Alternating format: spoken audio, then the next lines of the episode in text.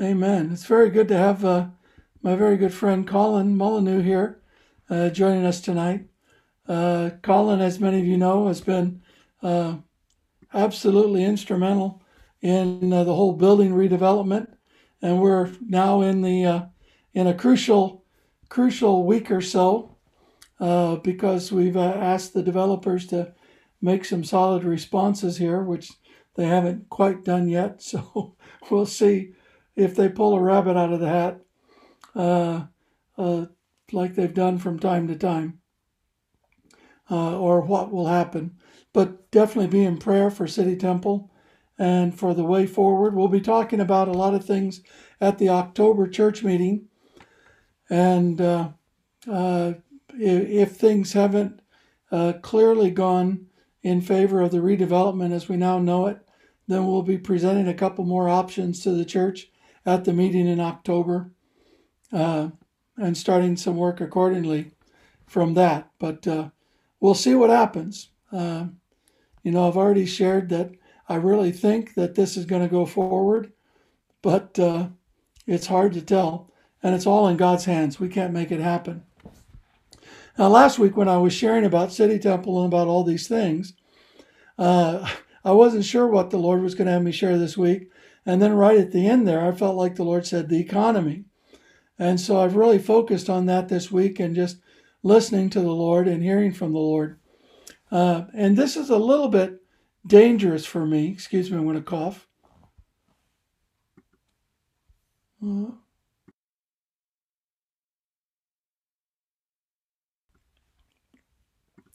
This is a little dangerous for me prophetically because those of you who know me know I've done a lot of thinking about the economy, uh, really uh, quite a bit since 2008. Uh, even if I've preached a sermon series on it with um, on Thursday afternoons and things like that. And why it's difficult is that it's important when you're thinking prophetically that you want to hear from the Lord and share what the Lord is saying not what you are thinking. And so I'm always wary if I feel like the Lord is saying something that is what I've always thought. Uh, and so tonight's been a little bit difficult because of that. Uh, there are some new things in here, and there's some other things that may be confirmations. So we'll see. So I'm just going to share a little bit. Um, and to give some background, let's talk about what's been happening in terms of the global economy here in the last few weeks. Not talking about the last few years, just the last few weeks.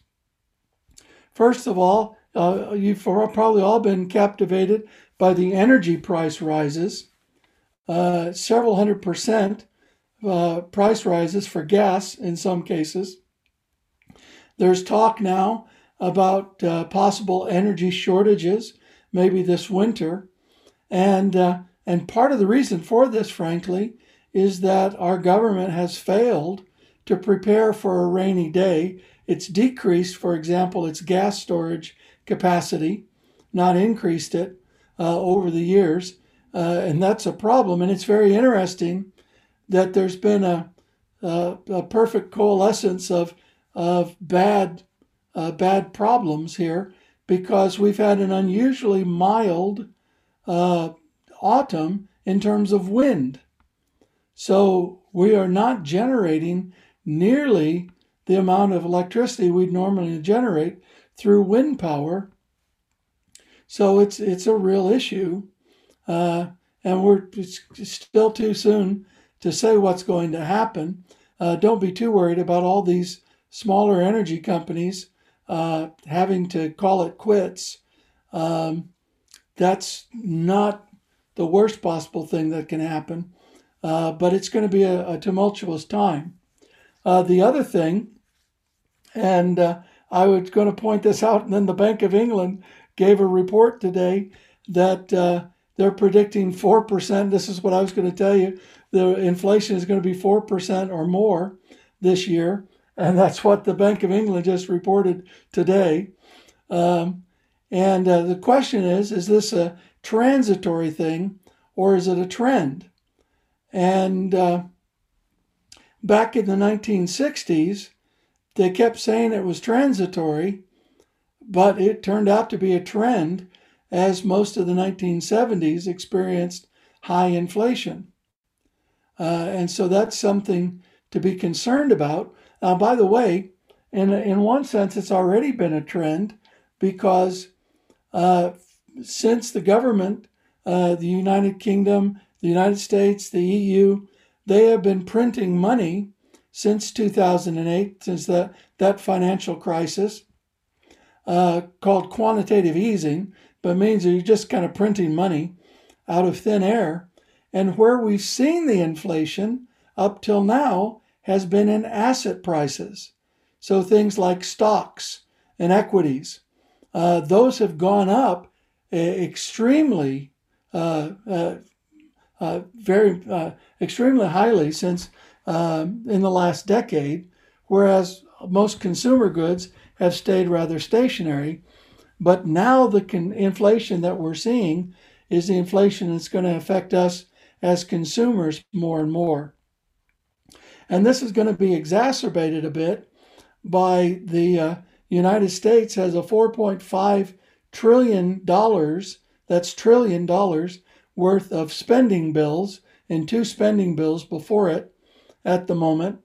Uh, and if this money is all of a sudden flooded into the U.S. economy, that's going to exacerbate inflation.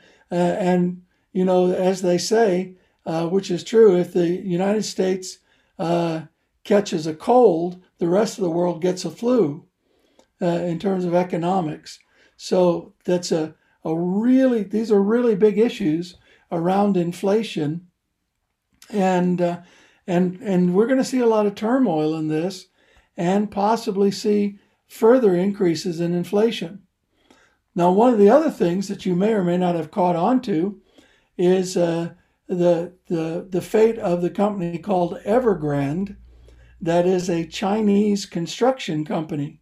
It's the second largest construction company in China, and I think maybe the world. And Evergrande, uh, in the last week or so, almost collapsed completely. It's been averted for now, but uh, the the supposition is that all of the dollar-denominated investors from outside of China that have invested in Evergrande are going to lose all their money eventually. The Chinese government will keep it from falling, failing completely. But when you think about uh, construction, particularly home construction in China, right now there's 4.6 trillion dollars worth of debt in the Chinese economy that's connected to housing. And, and housing itself accounts for 17% of the total GDP of China. Now, to compare that, back in 2007, when we had the subprime lending crisis in the United States that then influenced all of the financial markets around the world in what we call now the Great Recession um, or the Great Crash, or they call it different things. At that time, housing was about uh, about 8 to 9% of the total US economy. So this is a double in that. So what's happening in China right now with the housing and its economy is, is very precarious.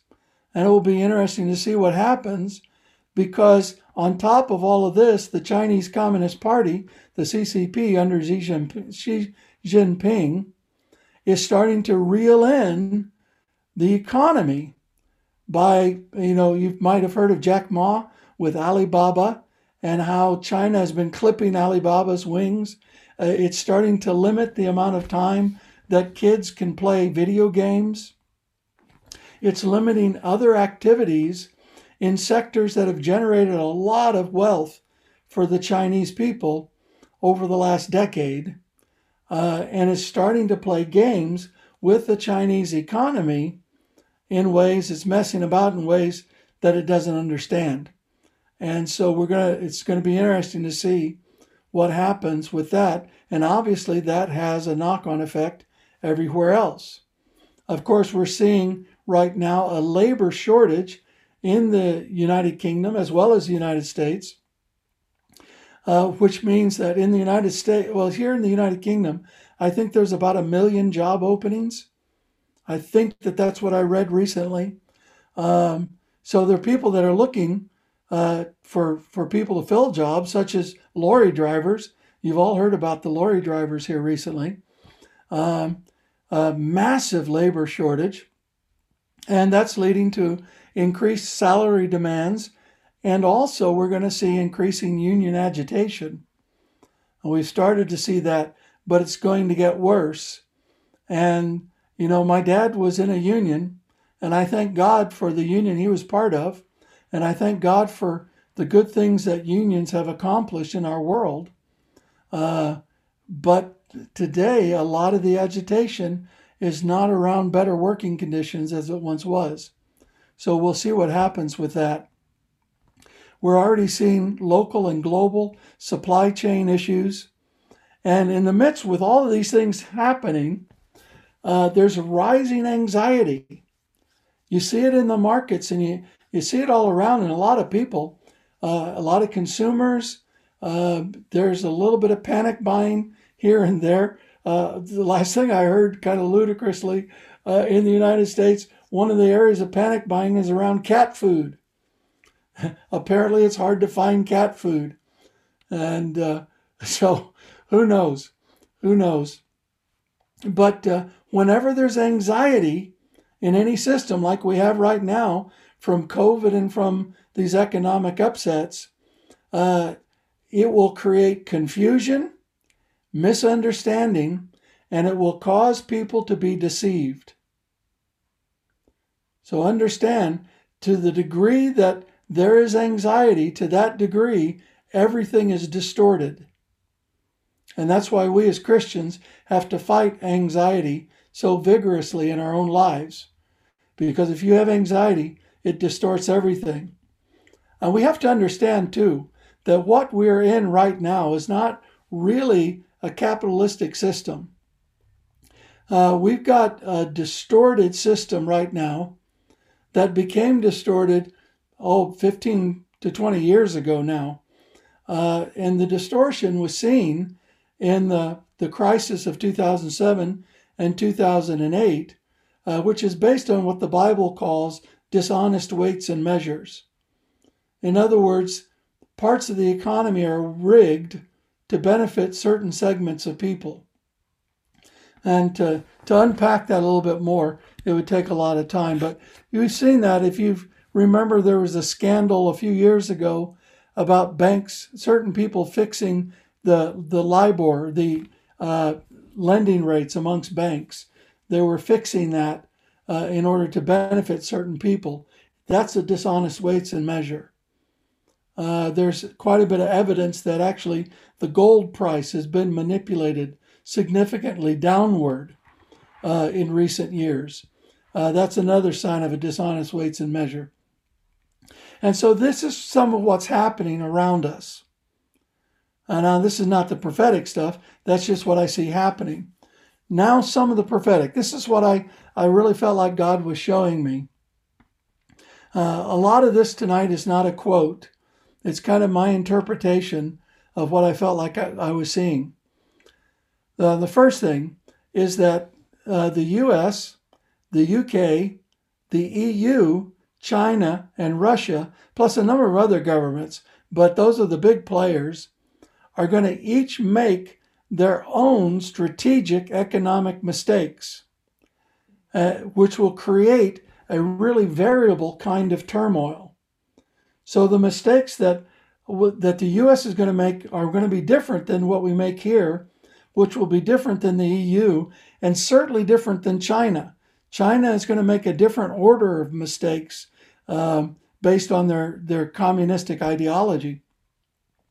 But what's going to happen because all of these various entities are making very significant level mistakes. It will create turmoil, but uh, the turmoil is going to be variable. Like uh, in 2008, the turmoil that hit the world was pretty similar wherever you were globally, especially if you were in the West. But the kind of turmoil we're going to see in the next five years or so is going to be quite variable. Um, and this is going to make it impossible to predict what is going to happen in the economy, both regionally and globally. So you're going to hear a lot of people trying to predict exactly what's going to happen, uh, but they can't because it's so variable. Now, the second thing we're going to see, and we've already started to see it, but we're going to see leaders will increasingly act out of character, or in the case of like China or Russia, they'll increasingly revert to character, more authoritarian tendencies when it comes to financial matters. And they'll start taking actions and choosing policies that are contrary to their previous beliefs and behaviors, which will again create a lot of confusion. Now, we've already seen that a little bit in, in what Boris Johnson has done with the tax increase, but we're going to see this happening more and more. Uh, I think this is especially going to happen after the election. I think it's this coming Sunday in Germany when they elect a new chancellor. And once Angela Merkel is not there, we're going to see a greater degree of variability coming uh, into the EU, which of course affects us. Now, one of the things I just kind of put this in quotes uh, because it, it's kind of got me scratching my head, but I felt like the Lord said this that Scotland will experience a discipline that will make the nations gasp. But I, that's God, I am doing I am doing this so that I might deal tenderly with her and restore her to her rightful calling in the United Kingdom. End quote. Those of you know I love Scotland dearly and I pray for Scotland a lot. And I think Scotland is going to see something, some really, something terrible is going to happen. And I don't know what it is, uh, but we need to be praying for Scotland. And I think it's going to happen in the economic area. But again, I don't know exactly what it is. Uh, now, continuing on, we will see increased and unexplainable turbulence in commodities and commodity prices. Uh, it's going to be real turbulence, a lot of ups and downs. Now, an example of that that we've already seen is lumber. Uh, you may or may not know the price of lumber shot up, oh, like five, six hundred percent in some places in the states. Uh, it was ridiculous, uh, and since has just plunged back down. But I think what the Lord is saying is that those kind of commodities, there, there's going to be a lot of turbulence and nobody's going to be able to explain it. Nobody will be able to rationalize it. In the past, you could rationalize, say, the price of copper going up because, oh, China is going to build more. And so the copper is going to go up because there'll be more demand for it. Uh, and, and so people who are watching could predict it. But I think what the Lord is saying is that this is going to be so sporadic, it will be unpredictable and unexplainable for a lot of people. Another thing, I think the Lord's saying that we're going to see an increased. I tried to find a word for this. I could picture it in my mind. Uh, I call it a disconnected segmentation in the economy, in which some segments do well while others enter a genuine recession. Now, the, the closest example of that recently has been around COVID, where you all know the hospitality sector has been hit very significantly. And so earnings in hospitality have plummeted, uh, but earnings in other areas like Amazon uh, and mail or uh, mail order. Gosh, how old am I? I'm not that old. Uh, and online ordering and things like that Uh, you know, has skyrocketed. It used to be that our economy was pretty interconnected. So that, you know, yeah, some segments might do slightly better than others, but the economy generally rose or fell together. But I think what's going to happen is there's going to be a disconnect where the rising and falling in the economy is going to be more like this kind of dynamic. I think that's what the Lord is saying, which is uh, is challenging economically. Again, it affects uh, world. it, it affects our perception of what's happening uh, in our world and in our lives. And this is one of the big ones: economic sentiments and narratives. Uh, we I did that whole sermon series this summer on narratives, on story. But watch this narratives are going to swing wildly, leading people to make foolish personal financial choices. The economy right now is driven more by the stories that people are telling than by the real movement of the economy. So right now, you're hearing everybody say, "Oh, there's a there's shortages, shortage, shortage. There's a shortage of energy. There's a shortage of drivers. There's a shortage of, of fuel. There's a shortage of this. There's, and that's part of a story that people tell. And the more people tell the story of shortages, the more people start believing it. And the more people who believe that story, it starts to change the way they behave so that their behavior can actually create the problem. Remember back in the early days of the lockdown, people were panic buying toilet paper. The shelves were bare with toilet paper. And I said at that time, don't worry about it. We have plenty of newspapers. You know, and we didn't have to worry about it. But somehow this story got out there that the shelves are going to be bare. You know, grab your toilet paper. There's toilet paper shortages. You know, the toilet paper trees have all died from some bug imported from China. Whatever it was, it was a story, and the story was wrong. And a lot of the stories, the narratives, and the sentiments right now are swinging wildly from people saying in, inflation is temporary to transitory to people saying, oh, we're going to have double digit inflation and it's going to be back. It's going to be worse than the 1970s, or worse than Weimar Germany in the 1930s, or worse than Zimbabwe in the early 2000s. No, it's not. But there's going to be problems. And people are going to make foolish choices if they believe the stories. And we're going to see great confusion among people, organizations, and markets. So watch for this. You're going to see it.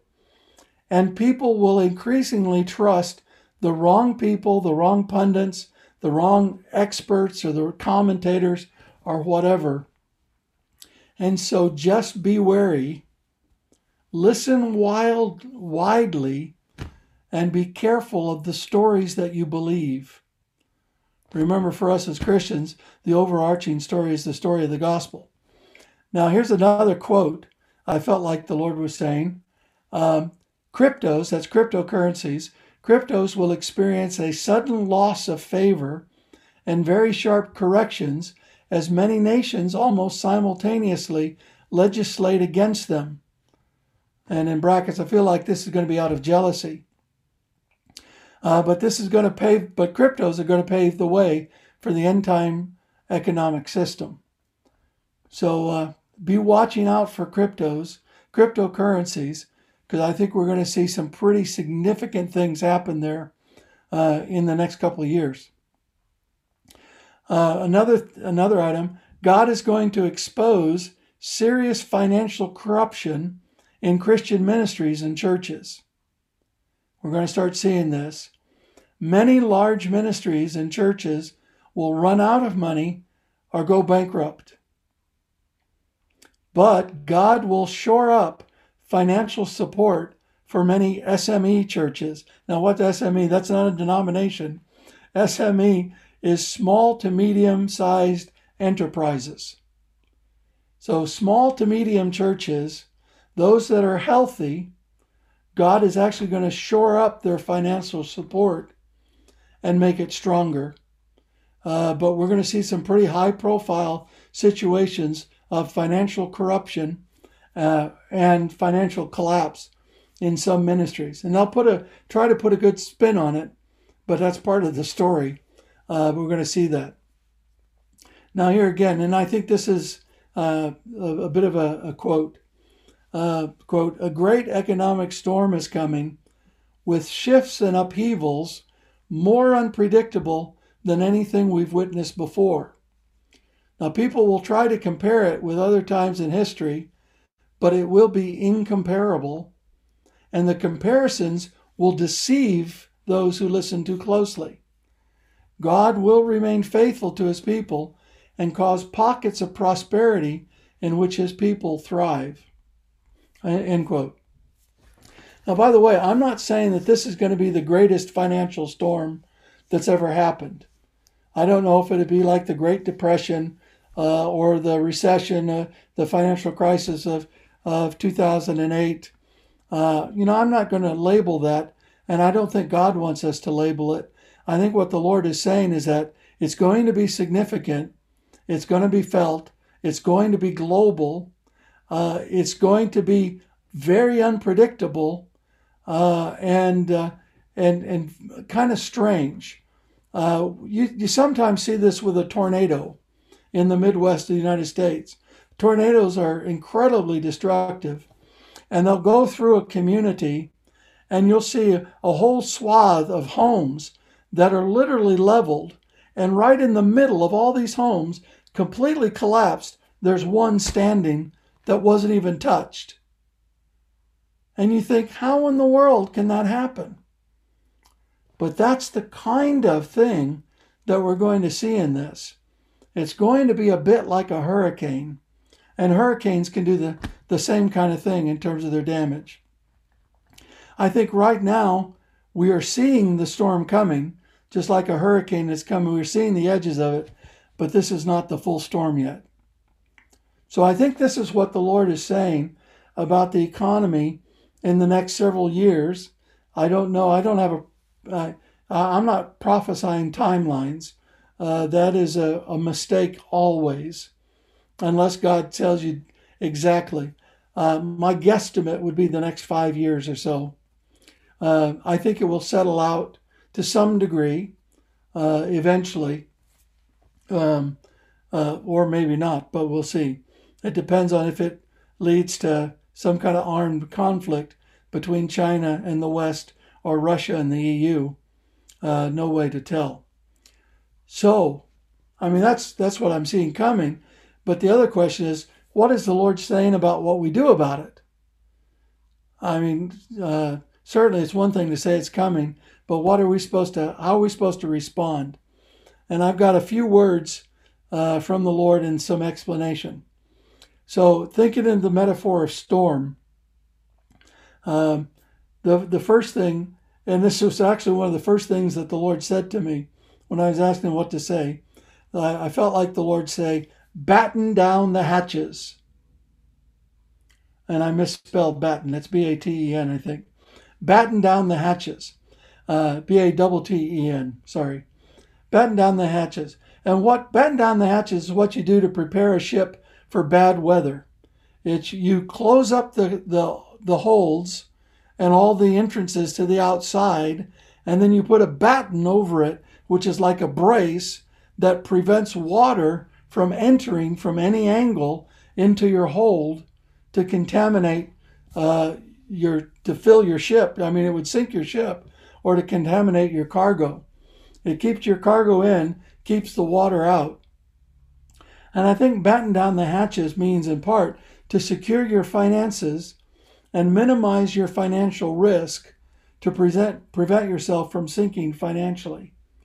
Uh, this is not a time to take a lot of risks unless you're somebody who's very skilled at doing so and you watch the markets on a really almost hour by hour basis. Uh, I would encourage everybody to be as risk free as possible and really make sure you're securing your finances and your financial situation. Uh, part of that is getting out of debt. Uh, get out of debt if at all possible, especially consumer debt. Uh, so that's the first thing batten down the hatches. The second thing the Lord is saying drop anchor. Drop anchor. Now, in a storm, the anchor keeps your boat in a certain position. You, you, you, you deploy it in bad weather uh, when it's not safe for the crew to kind of try to steer the boat. You know, because in bad weather, it's very unpredictable. And normally, what an anchor will do, it helps position the boat so when the waves come, it takes the waves uh, from the front and not from the side. Because you get a big wave coming at you from the side and it capsizes your boat. But usually your boat can ride out the storm up and down with waves in the front.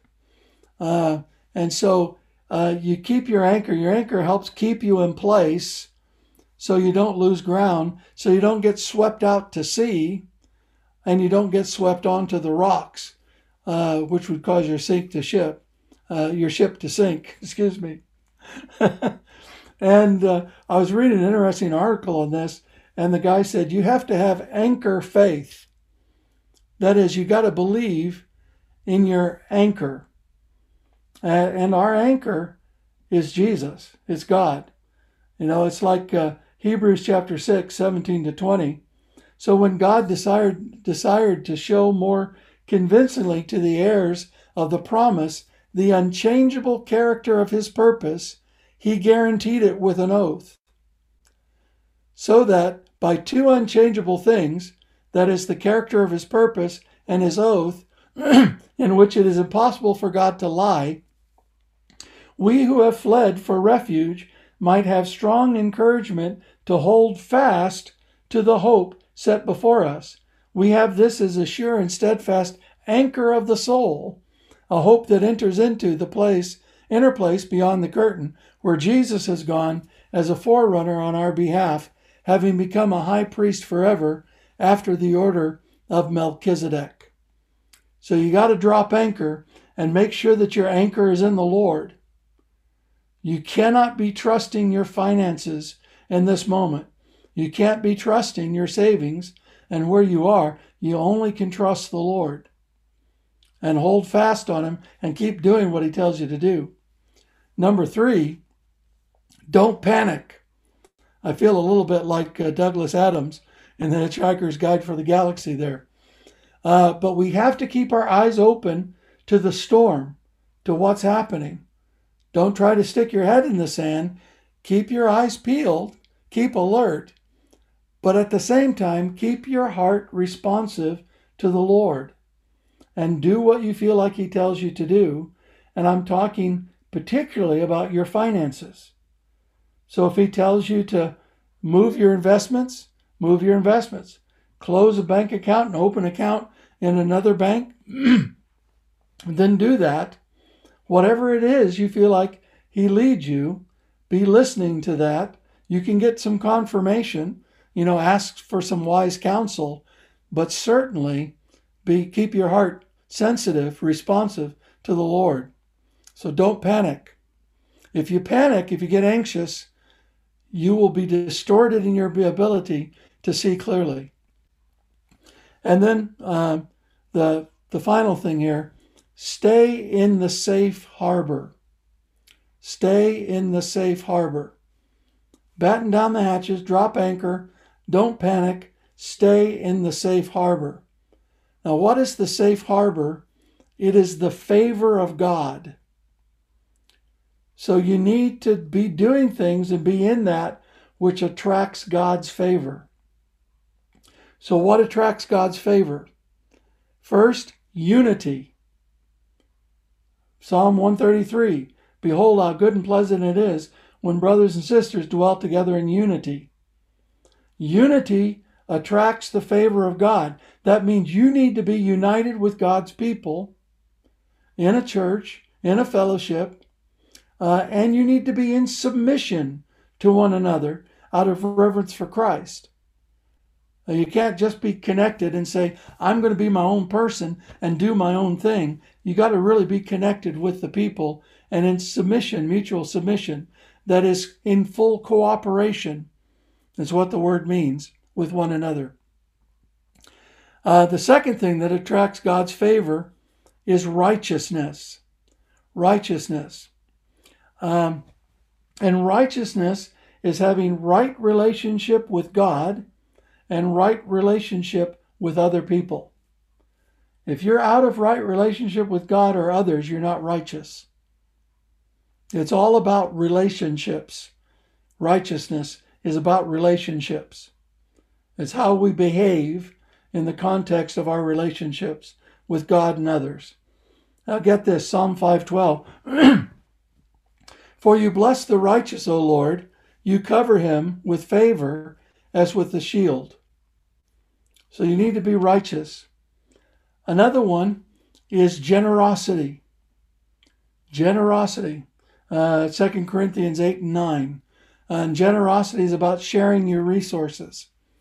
And we can be generous even if we have little. Uh, another one is magnanimity. Magnanimity attracts the Lord's favor. It's a great word. It basically means you see it in, in Philippians chapter 4. Magnanimity is being generous in the way you treat and deal with other people. So a magnanimous person gives grace to other people, doesn't try to crucify them for their failures or their faults, is not yelling and screaming and, and doing a, a Twitter tirade against people. Magnanimity is being for people. The next thing, two more things that attract God's favor be good and do good. Uh, a good man obtains favor from the Lord, but a man of evil devices he condemns. That's Proverbs 12 2. Do good and be good. We need to be doing good every single day in our working life. And we need to be good people. People need to see us and think, hey, that's a good person. And finally, if you want God's favor, give God your best, not the rest. Give God your best, not just give him the rest, you know, what you got left over. Uh, Malachi 1 8 and 9. When you offer blind animals in sacrifice, is that not evil? And when you offer those that are lame or sick, is that not evil? Uh, present that to your governor. Will he accept you or show you favor? We used to say, you know, if, if you told HMRC, well, you know, I can only afford to give you half of my taxes this month, but you know, it's it's good money. whether whether HMRC would accept that excuse, I doubt. Um, present that to your governor. Will he accept you or show you favor? Obviously, the answer is no. And now entreat the favor of God that he may great, be gracious to us. With such a gift from your hand, will he show favor to any of you, says the Lord of hosts? So, in other words, you got to give God your best, not just give him your handoffs.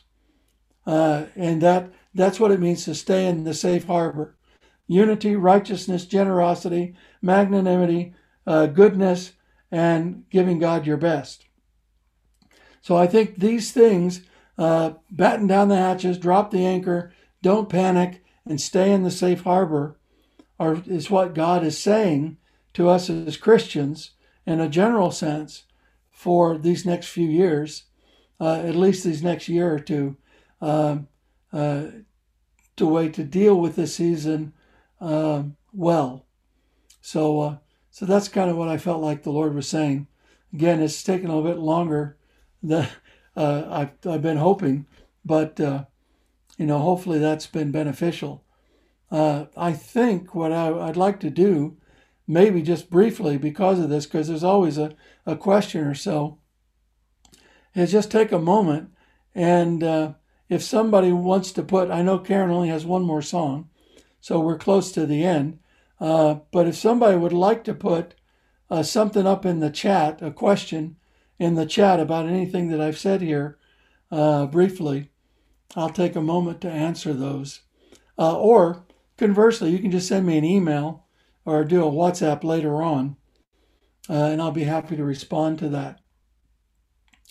I think we are in a very precarious time, um, but uh, but it's also a time of great opportunity.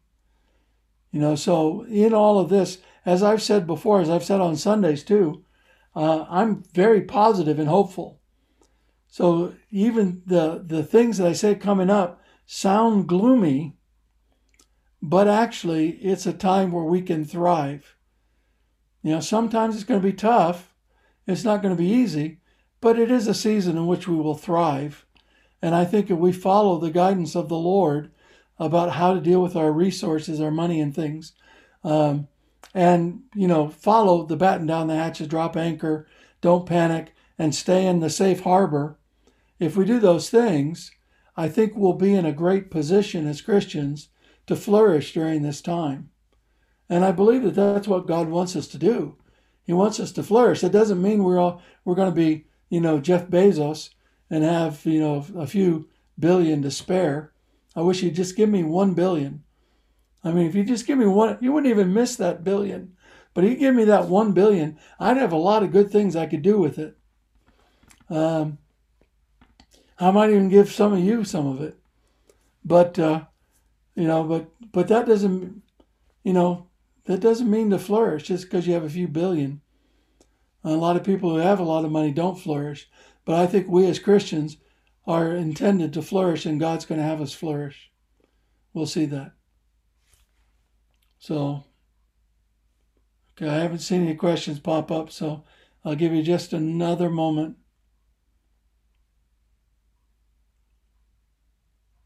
So, uh, okay.